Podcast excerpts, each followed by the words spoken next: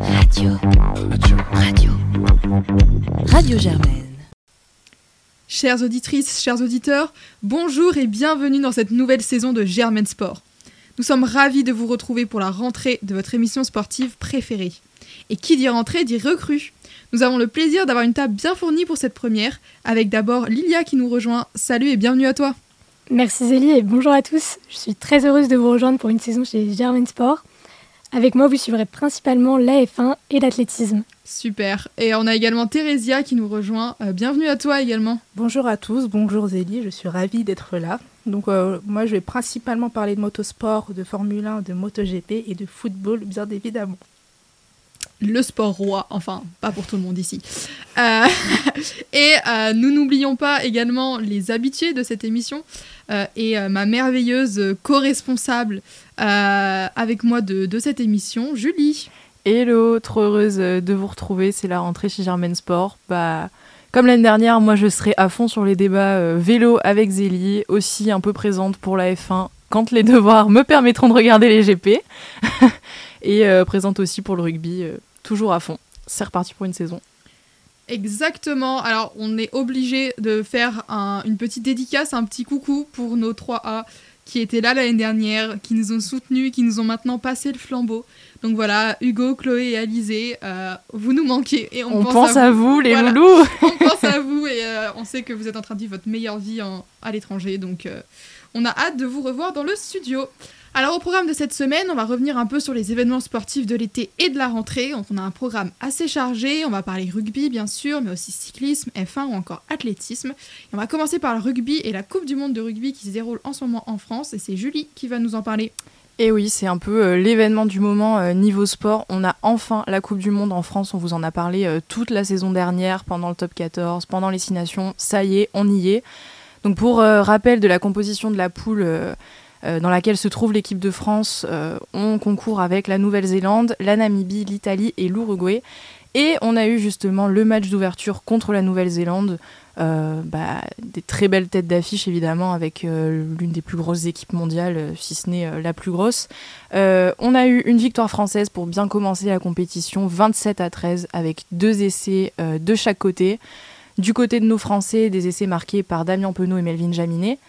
Euh, on a cependant un point noir au tableau sur ce match-là, qui est la blessure euh, de notre talonneur Julien, Marchand, euh, qui a été victime, je cite, d'une lésion musculaire à l'ischio-jambier gauche. Alors, pas de quoi s'inquiéter puisque son retour serait évoqué pour le quart de finale le 14 ou le 15 octobre, voire avant sur le match de poule contre l'Italie, qui se déroulera le 6 octobre. Une autre blessure à souligner, ce serait celle de Grégory Aldrit, qui n'était pas aligné sur France-Namibie, donc le match qui s'est déroulé bah, la veille de notre enregistrement. Alors pour le coup, sur cette blessure-là, ce serait plutôt une mesure de précaution. Euh, il aurait subi un coup au genou et il pourrait faire son retour lui aussi contre l'Italie. Donc euh, à voir si on a d'autres nouvelles qui arrivent d'ici euh, à notre prochain enregistrement, mais c'est quand même des éléments à souligner. Le deuxième match qui s'est déroulé pour la France, c'était contre l'Uruguay. Donc on a encore une fois remporté le match 27 à 12 avec les essais d'Astoy, de Movaca et du jeune Louis Bielbiaré qui est quand même, euh, à souligner également, le plus jeune joueur français de l'histoire de la Coupe du Monde et qui, pour l'instant, euh, remplit plutôt bien le contrat avec euh, plusieurs essais marqués. Et, et voilà, il déjoue toutes les statistiques pour son jeune âge. donc, une très belle entame de Coupe du Monde. Et donc tu te disais, euh, il y avait un match euh, hier, au jour où on, enregistre cette, émission, euh, France-Namibie avec un score historique, mais avec un gros point noir et décidément le 15 de France qui n'est pas épargné par les blessures. Effectivement, donc bah, hier soir, à l'heure à laquelle on, on, enregistre cette émission, on a eu le match France-Namibie avec un score littéralement historique pour le 15 de France, puisque les Français l'ont remporté 96 à 0 alors pas de quoi s'enflammer quand même, parce que la Namibie reste une petite équipe avec un certain nombre de joueurs euh, dans, dans leur 15 euh, qui, qui, jouent au niveau amateur en fait euh, dans leur pays. Donc ça a tout de même rassuré, je pense, les joueurs, le staff et les supporters après une performance un peu mitigée contre l'Uruguay. donc certes une victoire, mais quand même le gros gros point noir, ça a été la blessure d'Antoine Dupont, donc le, le, capitaine du 15 de France. il est sorti à la 45e minute, quelque chose comme ça, sur un protocole commotion. Il a subi un gros choc euh, au visage. Euh, il a passé toute la nuit à l'hôpital. On a attendu des nouvelles euh, sur les réseaux sociaux pendant un petit moment. pour au final apprendre qu'il souffre d'une fracture du maxillo-zygomatique, si je le prononce bien. donc en gros, c'est une fracture au niveau de la mâchoire et de la pommette, donc un os du visage qui est quand même assez conséquent. Et selon les informations qu'on fuité dans la presse, il devrait être reçu à Toulouse par un, spécialiste de la question. Une opération serait envisagée, ce qui implique forcément plusieurs semaines euh, de convalescence. Alors reste encore la question de s'il sera possible pour lui de revenir ou pas euh, pour les demi ou pour la finale euh, si la France va jusqu'à ce stade de la compétition. La grande question, la France peut-elle envisager une Coupe du Monde victorieuse sans son capitaine? On va déjà le voir euh, lors du prochain match, donc France-Italie, qui se déroulera 6 octobre. C'est encore un peu tôt pour euh, juger euh, bah, de la potentielle progression du 15 de France, je pense, sachant qu'il reste encore des matchs de poule. Voilà, on attend des nouvelles d'Antoine Dupont. On vous en dira plus dans la prochaine émission si on en sait plus d'ici là, mais c'est malheureusement l'ombre au tableau dans ce début de Coupe du Monde. Ouais, le 15 de France qui est vraiment miné par les blessures et c'est sûr que celle d'Antoine Dupont bah, ce serait un gros handicap si, euh, si on devait s'en passer pour le reste de la Coupe du Monde. Petit point football avec euh, Thérésia qui va pouvoir nous parler un petit peu de ce qui s'est passé en Coupe d'Europe. Zélie, la meilleure saison de l'année est arrivée, c'est pas l'automne, mais là, les coupes européennes. Donc, je vais vous faire un petit bilan des résultats français. C'était plutôt une très très belle semaine avec euh, trois victoires et trois matchs nuls. Donc, premièrement, le mardi, nous avons eu Paris Saint-Germain-Dortmund le Paris Saint-Germain qui s'est retrouvé dans le groupe de la mort avec Newcastle, Milan et Dortmund. Cependant, ça a été un plutôt bon résultat au Paris des Princes, un 2-0 avec un but d'Akimi notamment qui était très très beau et un penalty de Kylian Mbappé. Euh, à côté de ça, Newcastle et Milan ont fait match nul, donc c'est une plutôt belle opération pour le Paris Saint-Germain. Le mercredi, on a eu Séville Lens et Lens qui a tenu euh, Séville avec un petit match nul avec un but incroyable de Fulgini à revoir pour ceux qui l'ont pas vu. Ensuite euh, en Ligue Europa, trois clubs français Toulouse qui ont fait match nul contre l'Union Saint-Gilloise, euh, donc un petit 1-1. Rennes qui a gagné contre le Maccabi Haïfa et enfin l'OM qui jeudi a fait un match incroyable plein de rebondissements, excusez-moi, 3-3 contre l'Ajax. On va passer maintenant sur euh, la Formule 1 et avec un petit retour de ce qui s'est passé cet été avec Lilia et Theresia. Et du coup on va commencer déjà par revenir sur euh, le Grand Prix de Singapour ce week-end où c'est Carlos Sainz qui s'est imposé, suivi de Lando Norris deuxième et Lewis Hamilton qui vient compléter le podium. Du coup ce week-end on a eu le droit à une course vraiment pleine de rebondissements, beaucoup de stratégies différentes, potentiellement l'une des meilleures courses de la saison. Oui, enfin, enfin Verstappen ne gagne pas euh, euh, une course euh, cette saison. C'est vrai que bon, j'aime bien Verstappen, mais le voir chaque, chaque course à la tête du podium, ça nous fait voilà, on a envie de respirer, de voir d'autres rebondissements pardon, dans les courses. Donc c'était une course très stratégique. donc jusqu'à la fin, nous avons eu quatre monoplaces qui se battaient pour, pour la victoire. Euh, donc il y a eu un jeu de DRS, euh, Carlos Sainz euh, qui a qui a donné le DRS à Lando Norris en fin de course pour gagner sa course ou pour aider son ami, on ne sait pas. Mais je pense que c'est plutôt la première solution. Nous avons George Russell qui se crache, qui se gourre complètement lors du dernier tour de, de, la course. Donc je ne sais pas ce que tu en penses, Lia, mais pour moi, c'était voilà, le, le, meilleur GP de la saison. Ouais, je pense que ça fait partie vraiment des meilleurs GP de la saison. Euh, c'est vrai qu'en plus, le crash de George Russell, euh, alors on l'a entendu euh, aux journalistes à la fin, il était vraiment très très déçu. Il a donné son maximum, il jouait pour, pour la victoire et au final, c'est pas passé. Du coup, on note aussi pour ce Grand Prix que c'est la fin du record de victoire de Verstappen, donc 10 Grands Prix d'affilée. Également la fin du record des 15 victoires établies par Red Bull cette saison. Euh, on remarque aussi que Liam Lawson, qui remplace euh, Daniel Ricciardo chez euh, AlphaTauri, a marqué ses premiers points ce week-end, donc plutôt de bon augure pour un potentiel baquet la saison prochaine. William Lawson qui a eu le meilleur résultat d'AlphaTauri cette saison, P9. Et donc voilà, la question se pose, est-ce qu'il devrait remplacer le japonais Yuki Tsunoda ou Daniel Ricciardo? Mais par rapport aux dernières rumeurs mercato, malheureusement ça se profile mal pour lui car apparemment euh, lors du GP euh, de Japon, euh, Yuki Tsunoda et Daniel Ricciardo seront reconduits pour une année supplémentaire en Formule 1. Ouais, donc ça reste à voir, mais en tout cas, euh, c'est vrai que Liam Lawson montre beaucoup de choses assez euh, prometteuses. Donc euh, à voir selon ses performances durant la période où il remplace Daniel Ricciardo. Oui, et lors de ce, aussi lors de ce GP de Singapour, je pense qu'on pourrait parler euh, de la performance de Carlos Sainz, qui a une course référence, référente pardon, avec euh, Ferrari. C'est vrai que lors euh, du GP de Monza, on s'était dit que c'était sa course référente puisqu'il était en pole, il a fait un podium. Mais là, depuis quelques GP, il est dans une forme incroyable avec les, les nouvelles mises à jour de Ferrari.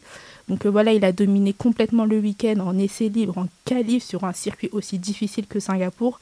Il a fait preuve d'un pilotage stratégique, comme je l'ai expliqué au début, avec sa fameuse déclaration It's on purpose, le DRS. Donc voilà, franchement, c'était une course incroyable, pleine de tension. Et euh, voilà, Ouais, je suis vraiment d'accord. Super week-end de Carlos Sainz. Du coup, euh, un peu plus compliqué pour euh, Leclerc qui, depuis quelques temps, se fait beaucoup battre par son équipier en course. Mais en tout cas, vraiment, week-end de référence pour Carlos Sainz. Et pour finir avec ce Grand Prix de Singapour, on note que euh, Lewis Hamilton a doublé Fernando Alonso euh, pour la troisième place du euh, classement pilote.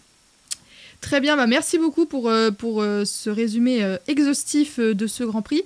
Et maintenant, donc vous l'avez dit, le Grand Prix du Japon, c'est ce week-end.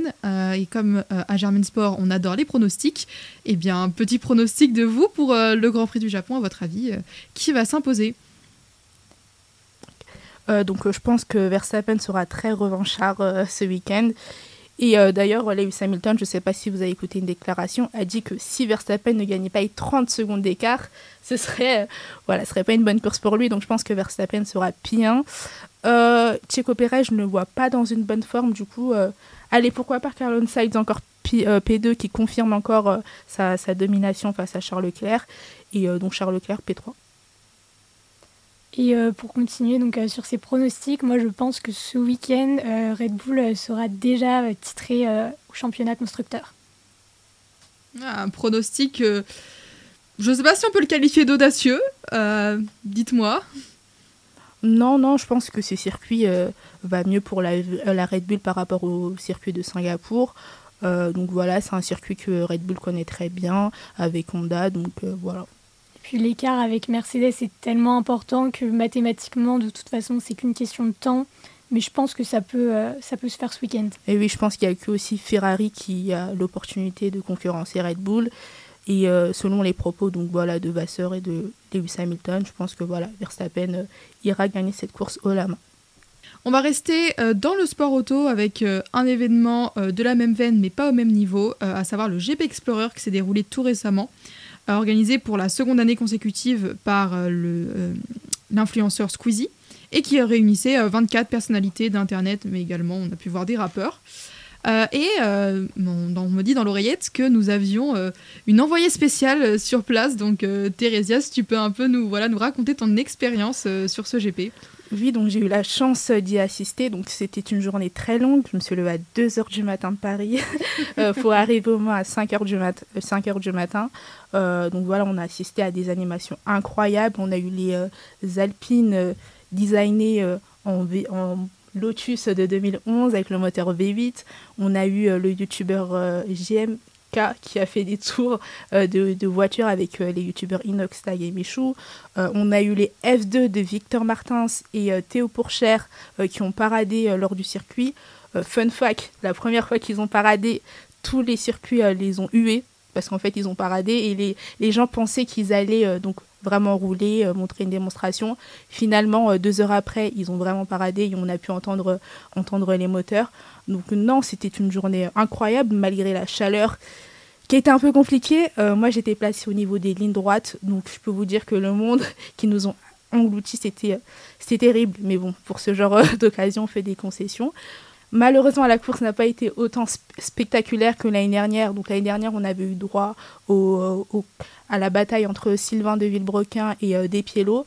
Cette année, Despiello a dominé complètement euh, le GP Explorer, mais c'est vrai qu'au niveau de la course, on a eu droit à six tours sous la safety car. Donc euh, voilà, ça, a été un peu compliqué niveau course. Mais faut pas oublier que le GP Explorer, c'est du divertissement. faut pas le prendre comme une course de F1 voilà, il y a eu, euh, on va en parler tout à l'heure, des propos inacceptables envers Manon Lonza. Donc voilà, moi, ça a été du divertissement. J'ai beaucoup apprécié. J'ai gagné une, casquette NordVPN pour vous dire. Donc voilà, franchement, ça a été un événement incroyable. Et pour le prix, franchement, entendre des moteurs V8, j'en ai rêvé deux jours après.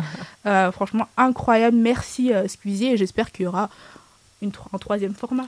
Et ça me fait penser, du coup, pardon, mais euh, niveau euh, obtention des places, t'as pas trop galéré parce que de ce que j'ai entendu, c'était vraiment une grosse, grosse. Euh, enfin, un vrai truc, quoi. C'est parti hyper vite, il me semble. C'était un enfer. si je me souviens bien, la billetterie, c'était juste après le live ou pendant le live de Squeezie, donc à 20h30. Et euh, il y avait le site qui avait fuité genre 30 minutes à l'avance. Du coup, moi, j'étais euh, sur le site, mais j'étais 20 millième sur euh, la liste d'attente. Et j'ai attendu pendant deux heures. J'ai eu mes places à 22h. 20 millième et t'as quand même eu des places Non, c'est Mais il y a eu 60 000 places. Donc moi, j'ai eu de la chance. sur le site, je pense qu'il y avait au moins 200 000 personnes connectées en même temps. En c'était un tel succès pour la première édition. C'était incroyable. L'année dernière, c'était 40 000 places vendues. Là, Ils en ont ouvert plus cette année. Oui, c'était 60 000 et je peux vous dire que j'ai bataillé pour avoir les places. Donc j'en ai pris trois pour euh, mon père et mon petit frère. Mais euh, voilà, par rapport au prix, niveau qualité-prix, ça, je pense, ça a été correct. C'était 48 euros les places. Donc pour ce qu'on a vu, euh, c'était incroyable. Mais niveau pour avoir les places, tu t'es battu quoi. devant un ordi. on avait peur de rafraîchir la page. Tu m'étonnes. C'est clair. Mais c'est vrai que euh, sur le côté sportif, euh, je pense que pas mal de monde avait des grosses attentes euh, par rapport au, spectacle qu'on avait eu l'année dernière, alors que justement l'année dernière on savait pas du tout à quoi s'attendre parce que bah enfin on nous dit ok on va mettre des mecs d'internet dans des F4 bon c'est pas des pros quoi et finalement on avait eu quand même une course d'un niveau d'un niveau bah, vraiment bon et vraiment divertissant et là c'est vrai que bon bah la course qui a été marquée par le crash entre euh, Maxime Biaggi et Manon Lanza euh, au tour 2, je crois. Euh, donc du coup forcément il y a eu quand même un certain nombre de tours faits sous safety car. Mais moi je pense que la seule erreur c'était d'avoir en fait un groupe de pilotes qui ont conduit l'année dernière et un, groupe de un nouveau groupe de pilotes qui n'ont pas du tout conduit l'année dernière donc il y avait un écart de, mm. de niveau et moi je me rappelle du coup j'étais sur la ligne droite et j'ai plus le nom en tête de la streameuse mais il y avait une streameuse qui est au moins 40 secondes de l'autre peloton donc euh, je pense niveau sécurité, euh, imaginons il se passe un truc, c'est pas très bien. Donc je pense que Squeezie il pourrait un peu euh, voilà développer cet aspect de la course. Ça a été abordé dans les débriefs un peu. J'ai regardé quelques vidéos de personnalités qui étaient présentes enfin, dans la course quoi. Et, ceux qui avaient déjà couru l'année dernière et ceux qui sont arrivés cette année, il y avait un gros décalage quoi, ce qui est normal. Donc c'est vrai que c'est un point un point compliqué quoi. Et du coup, toujours euh, sur le GP Explorer, euh, on va pouvoir euh, inaugurer les quelques nouveautés que nous vous avons préparées pour cette saison de German Sport, avec des petites chroniques qui viendront de temps en temps égayer nos émissions.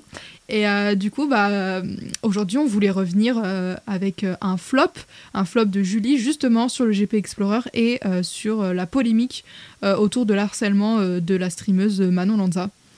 Exactement, bah, l'événement en fait qui a entaché euh, totalement, euh, je pense, l'image du GP Explorer et, de la communauté qui l'a suivi, euh, c'est tout ce qui s'est passé sur les réseaux sociaux suite au crash de la streameuse Manon Lanza. Alors selon les statistiques, elle aurait reçu plus de 60 000 tweets sexistes, misogynes, violents, tout ce que vous voulez, en 24 heures après la course. Donc c'est juste bah, j'ai même pas de mots, inacceptable, tout ce que vous voulez. Euh, évidemment, ça rappelle euh, tout le, combat euh, autour de l'égalité des genres dans le sport. Hein. On n'est que des filles autour de la table aujourd'hui, donc je pense que c'est un sujet qu'on est, qu'on est légitime d'aborder. Mais voilà, c'est encore une fois l'occasion de rappeler, comme le disait Thérésia, que le GP Explorer, c'est du divertissement qu'on ne s'acharne pas sur les sportifs, qu'ils soient professionnels ou non, euh, quand ils font des erreurs, et encore moins quand l'argument euh, provient du genre euh, de la personne dans la voiture. Voilà, je ne sais pas si Thérésia, tu as un avis dessus. Je peux rebondir parce que j'étais sur le circuit. Nous, on était juste inquiets en fait. C'est ça. je sais pas, le retour à l'image, parce que j'ai pas regardé le replay, mais en fait, on voyait les ambulances venir, mm. on entendait les bruits des ambulances, une safety car qui dure six tours, un drapeau rouge. Nous, on était juste inquiets, on se demandait comment allait à Manolanza et on savait pas qu'il y avait autant de haine et d'harcèlement euh, sur les réseaux sociaux. C'est le soir même quand j'ai allumé mon téléphone, j'ai vu toute la haine, elle était en top tweet euh, sur les réseaux sociaux. Donc c'était, enfin c'est abusé. On voit vraiment les personnes qui sont là vraiment pour regarder le divertissement et faire la part des choses, et ceux qui sont là juste, par exemple pour leur streamer, et dès qu'il y a un petit, mm. une petite chose, voilà, ça attaque les autres. Et voilà, Bah. C'était hyper inquiétant à l'image aussi parce que, bah, comme euh, tu le disais, bah, il y avait les ambulances. En plus, euh, comme c'est la procédure dans les sports auto, il y avait les bâches autour. Donc, enfin voilà, on voyait pas ce qui se passait. On voyait juste les, les premiers secours qui s'activaient. Elle est partie en ambulance. On n'a pas eu de nouvelles pendant un moment. Euh, Il y a bah, tous les streamers en fait, euh, enfin streamers slash youtubeurs qui étaient euh, sur la course ont eux-mêmes témoigné après. Enfin, ils étaient tous hyper inquiets. Euh, parce qu'on leur a pas dit ce qui se passait, dans quel état elle était, euh, bah, pour des questions voilà, de, logistique.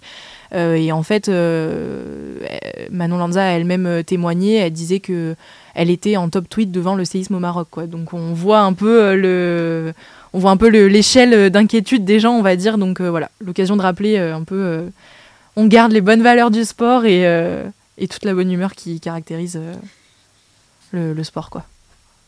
Très bien, et ben on referme donc cette page sport automobile pour en ouvrir une autre chère à notre cœur, euh, qui est l'actualité cyclisme. Et euh, bah, évidemment, là, on a beaucoup de choses à revoir parce que euh, vous n'ignorez pas que qui dit été dit Tour de France, qui dit fin d'été dit Vuelta. Donc, on a pas mal de choses à voir. Bah, Julie, je te laisse commencer. Évidemment, comme l'a dit Zélie, euh, c'était une période très chargée euh, pour euh, le monde du cyclisme. Alors cet été, on a évidemment pu observer le Tour de France avec la victoire, encore une fois, de Jonas Vingegaard, la Jumbo-Visma qui s'est bah, illustrée, on va en reparler. Côté général, le premier français, c'est David Godu qui est 9 mais il a pris plus de 20 minutes d'écart. Euh, je sais pas ce que tu en as pensé, Zélie, mais cette année, les écarts avec le vainqueur étaient juste impressionnants. Enfin, c'était vraiment... Vraiment, le, le Tour de France a vraiment été marqué par la domination de Vingegaard avec. euh, bah, il met 7 minutes à Pogacar qui est deuxième et voilà, on, on connaît toutes les qualités de Pogacar donc euh, ça, ça montre un peu vraiment le. Enfin, de toute façon, je pense qu'on va pouvoir aussi en reparler avec la Vuelta, mais globalement, la Jumbo a roulé dans tous les sens du terme sur les courses, euh, sur les grands tours cette année. Après, dans tous les cas, Pogacar était un petit peu incertain parce qu'il revenait de blessure. Oui, il y avait ça aussi. Mais avec ce qu'on avait vu de lui en début de saison, dans aucun monde on s'imaginait qu'il prenait 7 minutes Ouais. 30 euh, y, a, y a le côté au 7 minutes, général. quoi. même en revenant de, de blessure, euh, enfin, ça reste Pogacar. C'est ça. euh, Mm. On sait de quoi il est capable. Pour euh, détailler un petit peu les, les classements, les autres classements de ce Tour de France, du coup, le classement par points a été remporté par Jasper Philipsen, sans grande surprise, je pense, et le maillot à poids par Chicone, et qui, a, qui a quand même fait preuve d'acharnement hein, pour, avoir, euh, pour remporter ce classement. C'était assez agréable à voir, je pense. Pogacar qui se console avec le maillot blanc de meilleur jeune. euh, Comme toujours. hein, comme à son habitude, voilà.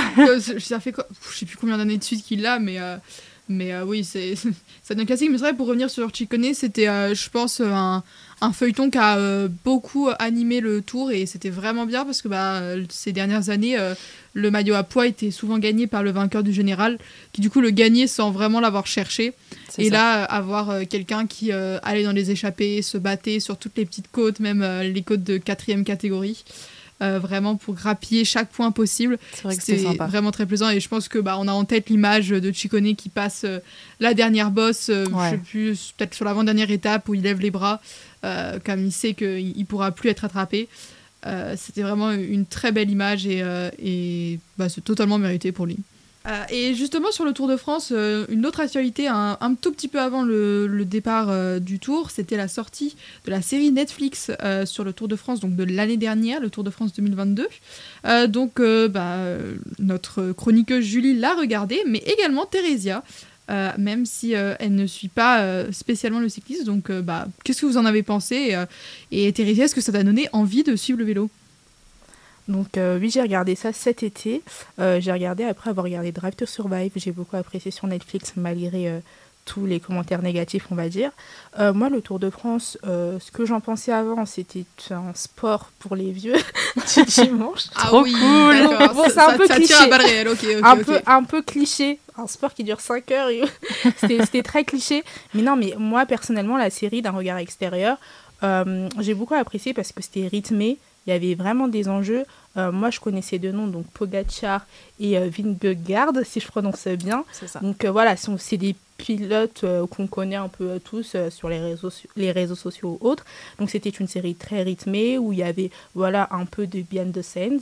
Donc voilà, pour moi c'était bien, j'ai beaucoup apprécié. Est-ce que je regarderai un Tour de France? Non. Mais je pense Dommage. que suivre une saison de Tour de France sur Netflix, bah, ça peut aider certaines personnes à regarder voilà, sur, sur 7 heures. Je pense que ça résume un Tour de France, c'est bien. Et toi, Julie, du coup, ton, ton avis de, bah, de un peu plus initié au vélo? Bah, du coup, l'avis de Thérésia euh, confirme en fait euh, mon, impression sur cette série, c'est-à-dire qu'elle est, je pense, plutôt euh, bien adaptée aux personnes qui suivent pas du tout le vélo, qui connaissent pas du tout ou qui ont cette image d'un sport de vieux qu'on regarde pendant l'été quand il fait 38 dehors et qu'on veut faire la sieste en gros.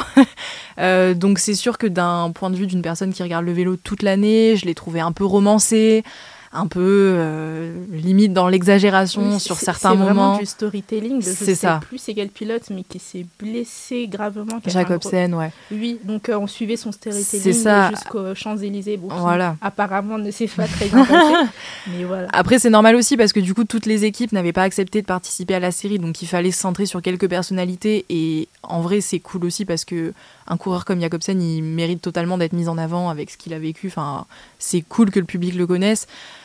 Bon, je pense que, et je suis pas la seule à penser ça, au vu de ce que j'ai lu euh, sur Twitter et autres, euh, c'est plutôt une série euh, voilà, pour initier un peu les gens.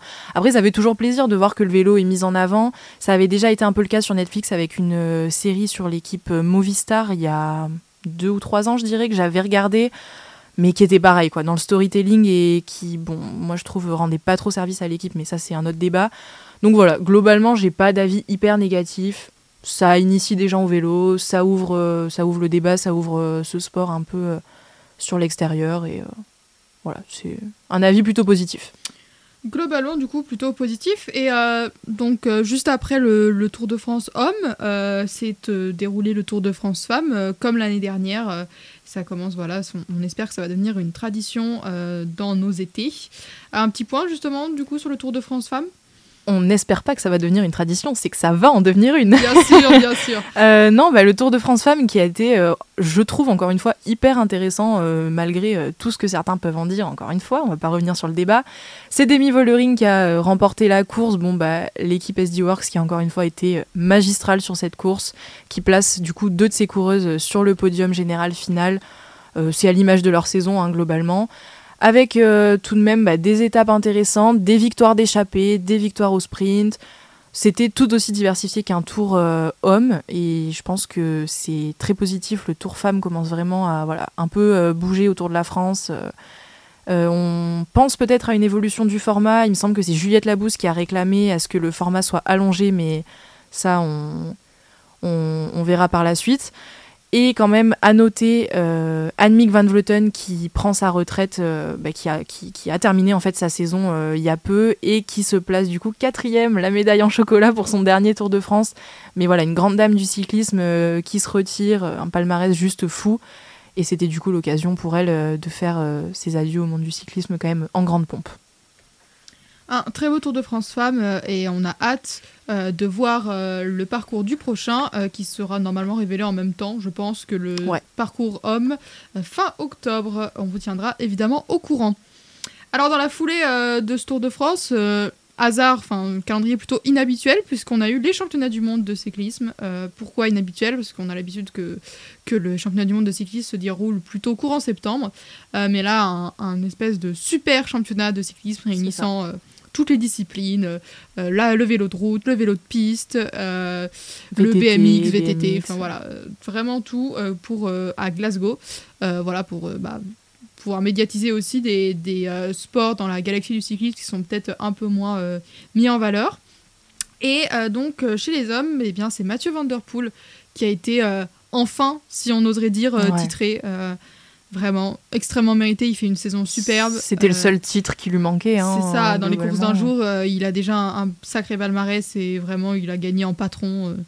Enfin, voilà, rien à dire. Et, ça récompense voilà, un, coureur qu'on aime beaucoup. Et puis je pense que là, on peut compter sur lui pour montrer le maillot. même sans victoire, il va le montrer à l'avant des courses et c'est ça, c'est super. C'est ça, c'est ça. Le tenant du titre, Evenepoel, il s'est consolé quand même avec le titre en chrono. Mais, euh, mais voilà, il n'a pas, il a pas pu euh, garder son titre euh, une année de plus. tandis que chez les femmes, eh bien, c'est Lotte Kopecky qui s'est imposée après quand elle sortait d'un Tour de France quand même assez magistral, vu qu'elle a clair. terminé deuxième alors qu'elle n'est pas euh, grimpeuse de base. Donc elle a vraiment elle a porté le maillot jaune une bonne partie de la course et, euh, et voilà, elle a pu aussi euh, aider sa coéquipière Vollering. Donc là aussi très méritée et une belle porteuse du maillot arc-en-ciel. Et pour euh, une autre coureuse qui a largement mérité son titre, c'est Chloé Dygert, l'américaine, qui a, qui a été titrée sur le contre-la-montre. Euh, Chloé Dygert qui a vraiment été très très malchanceuse sur les dernières années. Euh, pour refaire vite fait l'historique, il y a, je dirais, deux ou trois ans, si je dis pas de bêtises, sur les championnats du monde de chrono, elle avait été victime vraiment d'une très grosse chute, euh, très très impressionnante, avec une énorme blessure à la cuisse. Vraiment pas belle à voir, euh, qui l'avait beaucoup euh, handicapée euh, en termes de cicatrisation d'opération. Elle a ensuite été victime d'un virus, alors je me tenterai pas à prononcer le nom, mais voilà, une infection euh, pareil, très difficile à faire, à faire passer. Elle avait été hospitalisée, elle n'avait pas pu courir, courir pardon, pendant un moment. Et elle signe enfin, je pense, son retour sur la discipline chronométrée, la discipline individuelle et également sur la piste, elle a été présente, donc ça, ça fait plaisir à voir. Et euh, côté français, quand même deux très belles satisfactions dans les catégories jeunes, avec euh, le titre mondial de Axel Laurence euh, chez les espoirs et de Julie Bégaud chez les juniors. Donc de belles promesses pour l'avenir chez nos jeunes. Dernier grand tour de la saison qui s'est achevé eh bien, il y a quelques jours, la Vuelta, et c'est pour la première fois une seule et même équipe à remporter donc les trois grands tours, va pouvoir y revenir avec Jumbo Visma qui là euh, gagne avec euh, Sepp Kuss, pas forcément celui qu'on attendait, Pas du Le- tout. pas du tout celui qu'on attendait, mais ils sont arrivés avec Roglic, Vingegaard et c'était censé être tout. Euh, mais finalement, Sepp Kuss a saisi, saisi sa chance, obtenu le maillot rouge et ne l'a plus lâché. Et c'est une récompense pour celui qui a été euh, un, atout majeur dans les titres de Primoz Roglic sur le Giro, euh, de Vingegaard évidemment cet été au Tour de France et même dans les titres de l'année dernière. Euh, donc euh, voilà, je sais pas ce que t'en penses Julie, mais c'est vrai que si l'équipe gagnante ne nous étonne pas, euh, le gagnant c'est quand même pas celui qu'on attendait. Alors j'avouerai que la reprise des cours m'a empêché de regarder les étapes, donc je fais genre mais moi aussi. je vais pas trop m'exprimer sur, sur le déroulé entier de la course, pour pas dire de bêtises tout simplement, mais j'avoue que euh, quand je rentrais de cours le soir et que je voyais que c'était Sepkus maillot rouge, bah je- j'ai jamais compris en fait comment ça a été possible. C'est c'est vraiment dingue. Enfin déjà cette domination de Jumbo Visma qui Ouais, est juste trois coureurs sur le un podium. stratosphérique, c'est, c'est- Il ils sont sur une autre planète. Euh, et, et voilà, bon, Sepkus, bah, très contente pour lui parce que c'est vrai que c'est un coureur euh, qu'on voit souvent en tant que qu'équipier, quoi, enfin, qui, qui, qui fait le sale boulot, on va dire. hein. Et là, bah, c'est, c'est hyper cool qu'il ait pu euh, saisir sa chance. Après, ça a été quand même source un peu de tension à la Jumbo Visma. hein. On a eu des. Des, des, remontées, petit peu, ouais, euh, des ouais. déclarations. Je pense que tout n'est pas clair euh, de ce côté-là sur comment ça s'est organisé dans l'équipe. Mais j'ai envie de dire, le bilan est tellement positif que je pense que c'est un petit peu oublié, en tout cas euh, du Oui. côté du public. Après, quand même, on attendait aussi Remco Evenepoel, même si euh, sa préparation était un petit peu incertaine avec bah, les championnats du monde euh, et tout, tout son début de saison. En fait, euh, voilà, ça s'est un petit peu enchaîné difficilement pour lui, donc il a eu une défaillance qui l'a empêché de jouer le général. Mais euh, je pense qu'on peut parler du fameux Remco Show, une expression que j'aime bien, mais voilà, il a quand même remporté trois étapes. Ouais, il a bien su animer la course et se remettre après sa défaillance. Et puis quand même, euh, bah, une victoire d'étape française. Alors ça, là, là, là, Alors en là- parlant de gens qu'on n'y attendait pas, Non, mais c'est, c'était quand même dingue. Euh, donc ben, Geoffrey Soupe qui remporte une étape au sprint, messieurs, dames. Bon, le plateau de sprinter n'était pas très Oui. fourni, mais quand même, Mais- c'est très fort. Voilà, côté français, ça, ça a vraiment fait plaisir, ça a vraiment régalé. Et sur les réseaux sociaux, euh, c'était, c'était vraiment. un- des- on a vu des belles photos, des belles images de joie, c'était super. Et aussi, je tiens à souligner Lenny Martinez, euh, à seulement 20 ans, il disputait le premier grand tour de sa carrière. Et même si c'est pas longtemps, il a quand même porté le maillot rouge, donc le maillot de leader du général pendant deux jours. C'était Euh, le plus jeune à porter le, le maillot rouge, je crois. Ou- Il, me- il me semble, ouais, c'est Ouais, bien possible. ouais. Enfin, en tout cas, Il- à, à seulement vraiment fait un 20 exploit. ans, euh, c'est juste dingue ce qu'il a fait et c'est évidemment une promesse euh, d'espoir pour l'avenir. Romain Grégoire également qui s'est euh, bien montré, euh, qui a fait notamment une deuxième place sur une des étapes. Voilà, les, les jeunes de la Conti de Groupama FDJ qui, bah, qui ont confirmé, c'était leur première année en pro et ils ont fait tous les deux en tout cas de très belles saisons. Donc bah voilà, on a hâte de voir ce que ça va donner pour la suite. Euh, petit point maintenant eh bien, sur la fin de saison, parce que voilà, euh, nous sommes fin septembre et, euh, et la saison de cyclisme touche à sa fin. Euh, quelle course euh, on va pouvoir regarder dans les prochains jours? Alors au moment où on enregistre, on a le Tour du Luxembourg qui est en train de se dérouler. à noter, bon, je suis pas très objective, mais les abandons de Thibaut Pinot et David Godu. T'as le droit. Thibaut Pinot, voilà, qui est sur sa fin de saison et surtout sa fin de carrière. Donc les deux qui seraient apparemment malades, qui ont voilà, quitté la course. Tour du Luxembourg, on vous en dit plus euh, dès que ça se sera terminé. On a aussi les championnats d'Europe en ligne de mire, donc on a le contre-la-montre euh, qui s'est déroulé. Pour euh, les titrés, c'est Joshua Tarling du côté des hommes et Marlène Rosser, sans surprise, du côté des femmes. On va aussi avoir des échéances en France, comme Paris-Bourges, C'est chez moi Paris-Tour. voilà, donc euh, des courses qui font plaisir. C'est toujours. euh, Enfin, moi, je sais que c'est des courses que j'apprécie en fin de saison. Tu voilà. apprécies regarder Paris-Bourges Bah, c'est en France, c'est sympa. Est-ce euh, que l'arrivée Avenue de la République te plaît? Franchement, toujours des arrivées sympas, moi j'aime bien. tu, même, tu ne sais même pas de quoi je parle. Mais si, je vois l'arrivée, mais je peux pas te dire. euh, c'est une très belle avenue. je, je suis pas chez moi là sur ce terrain-là. Euh, faudra aussi euh, garder quand même euh, le regard sur le Tour de Lombardie. Ah bah, bien sûr. Voilà, une, une très belle course de fin de saison et le chrono des nations qui marque en gros la fin de saison en Europe. voilà, pour, Le Tour de Lombardie, quand même, qui sera la dernière course de Thibaut Pinot. Et je pense que Julie, tu pourras largement nous en reparler. ah, comptez sur moi. Ce Voilà, sera avec beaucoup ça. d'émotions et de larmes dans les yeux, mais comptez sur moi pour en parler. bien sûr, Euh, tu, nous, tu nous rediras tout ça. Très bien, et bien, euh, on va pouvoir maintenant passer à l'athlétisme parce que, euh, euh, il n'y avait pas que les championnats du monde de cyclisme cet été, il y avait également les championnats du monde d'athlétisme avec un bilan quand même plutôt décevant pour les Français. Effectivement, cet été, championnat du monde d'athlétisme qui ont lieu du 19 au 27 août à Budapest. Alors à un an des Jeux Olympiques de Paris, bilan décevant pour le clan français, puisque malgré 56 engagés, les athlètes français repartent avec une seule médaille en poche, obtenue le dernier jour de compétition grâce à une deuxième place au relais 4x400 mètres masculin. On retrouve 5 Français seulement dans le top 8 mondial en épreuve individuelle. On note quand même les bonnes performances de Sacha Zoya et Willem Bellotian, respectivement 6e et 8e au 110 mètres haies, avec un record personnel de Zoya établi en demi-finale. Thibaut Collet réalise également un très bon championnat au saut à la perche en finissant 5e avec un record personnel à la clé. Enfin, Hassan Chaidi termine 7e au marathon et Alice Finot 5e 3000 mètres steeple en établissant un nouveau record de France. Et alors au niveau international, euh, quels, ont été le- quels ont été les résultats euh, à retenir? Alors au niveau mondial, on note euh, la grosse performance des États-Unis qui repartent avec 29 médailles. L'Américain Noah Lyles a notamment réalisé le triplé 100 mètres, 200 mètres et 4 fois 100 mètres. C'est le premier à le faire depuis Usain Bolt en 2015. Superbe compétition également pour la Jamaïcaine Shirika Jackson qui prend l'or aux 200 mètres et signe la deuxième meilleure performance de tous les temps à 7 centièmes du record du monde. Eh ben, merci beaucoup euh, pour ce point athlétisme et euh, évidemment euh, on suivra ça avec en ligne de mire les JO 2024 et justement pour clôturer cette émission on voudrait faire un petit point sur les différents test events qu'il y a eu cet été en, en vue des JO et je vais laisser Julie prendre la parole là-dessus. Effectivement, alors à Paris, en août, du coup, avait lieu euh, notamment le test event de l'épreuve de triathlon. Alors pour rappel, euh, si jamais vous ne connaissez pas, le test event, c'est euh, littéralement un événement test où on réalise en fait l'épreuve voilà, pour voir les arrangements qui peuvent être faits au niveau des parcours, au niveau de l'organisation. Et bah, ça va être utile pour le triathlon, hein, puisque euh, l'épreuve de paratriathlon et du relais mixte ont vu euh, la partie natation supprimée, parce que la qualité de l'eau dans la Seine était euh, trop dégradée. Alors selon des informations notamment relayées par France Info, ce serait à cause d'une bouche d'égout qui était dysfonctionnelle à ce moment-là et qui aurait provoqué bah, un mauvais filtrage en fait au, au niveau de la qualité de l'eau. Et donc les athlètes qui n'ont pas pu participer euh, à, la partie natation en tout cas de l'épreuve, alors c'est assez dommage quand même pour du triathlon. Euh, bon, toutefois c'est le but hein, des test events euh, des JO, c'est de voir les éventuels problèmes qu'on pourrait rencontrer d'ici 2024.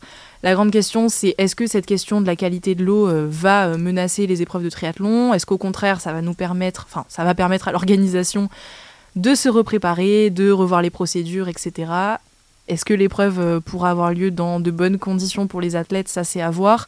Euh, après, c'est pas la première fois que ça arrive euh, dans des épreuves de triathlon qui se déroulent dans des grandes villes. Enfin, à Londres, ça avait déjà été le cas et les triathlètes sont habitués à, malheureusement avoir quelques parfois petits problèmes de santé après avoir réalisé des épreuves de natation dans, dans les fleuves des grandes villes ou à mettre des traitements préventifs sur leur peau par exemple pour pas attraper d'infection ou quoi que ce soit. Donc malheureusement, ça fait parfois partie du jeu. La grande question, c'est est-ce que ça va être le cas à Paris ou non? Ça, ça reste à voir. Et un autre test event qui arrive bientôt? Exactement, ce dimanche 24 euh, septembre, on va pouvoir euh, observer euh, le test event de VTT, donc qui se déroulera dans les Yvelines sur la colline d'Elancourt. Alors, on a l'équipe de France hein, qui a annoncé sa, sa, composition, les athlètes qu'elle va y envoyer, donc c'est des noms qu'on attendait, Victor Koretsky, Joshua Dubo, Thomas Griot ou encore Jordan Sarrou. Du côté des femmes, également les noms euh, auxquels on s'attendait hein, Loana Lecomte, Pauline Ferrand-Prévot, Lynn Burquier, Léna Géraud. Donc du côté des athlètes français, euh, c'est pas de grande surprise, même du côté des autres favoris. Hein. Chez les hommes, on verra euh, Mathieu Van. Alors Mathieu Van Der ça va être assez intéressant à observer parce que s'il s'est illustré sur la course route des championnats du monde, ça avait été un peu plus une galère pour lui euh, du côté du VTT. Hein. Il n'avait pas euh, terminé la course, si je dis pas de bêtises, ou en tout cas, non, c'est ça, il n'avait pas terminé la course. Il avait été victime euh, d'une grosse chute. du côté des femmes, on aura également Pug Peters. Donc voilà, ça va être l'occasion de voir un petit peu le parcours pour les athlètes de se préparer. Je pense à Apolline Ferrand-Prévot, là, qui c'est vraiment son gros gros objectif après la, la déception de Tokyo et de Rio en 2016. On va voir bah, ce que le parcours nous réserve, est-ce que niveau organisation tout est bon? On reviendra dessus euh, dès qu'on aura pu voir la course, évidemment. C'est comme ça que se conclut notre émission. Merci à tous de nous avoir écoutés et on se retrouve très vite sur Radio Germaine.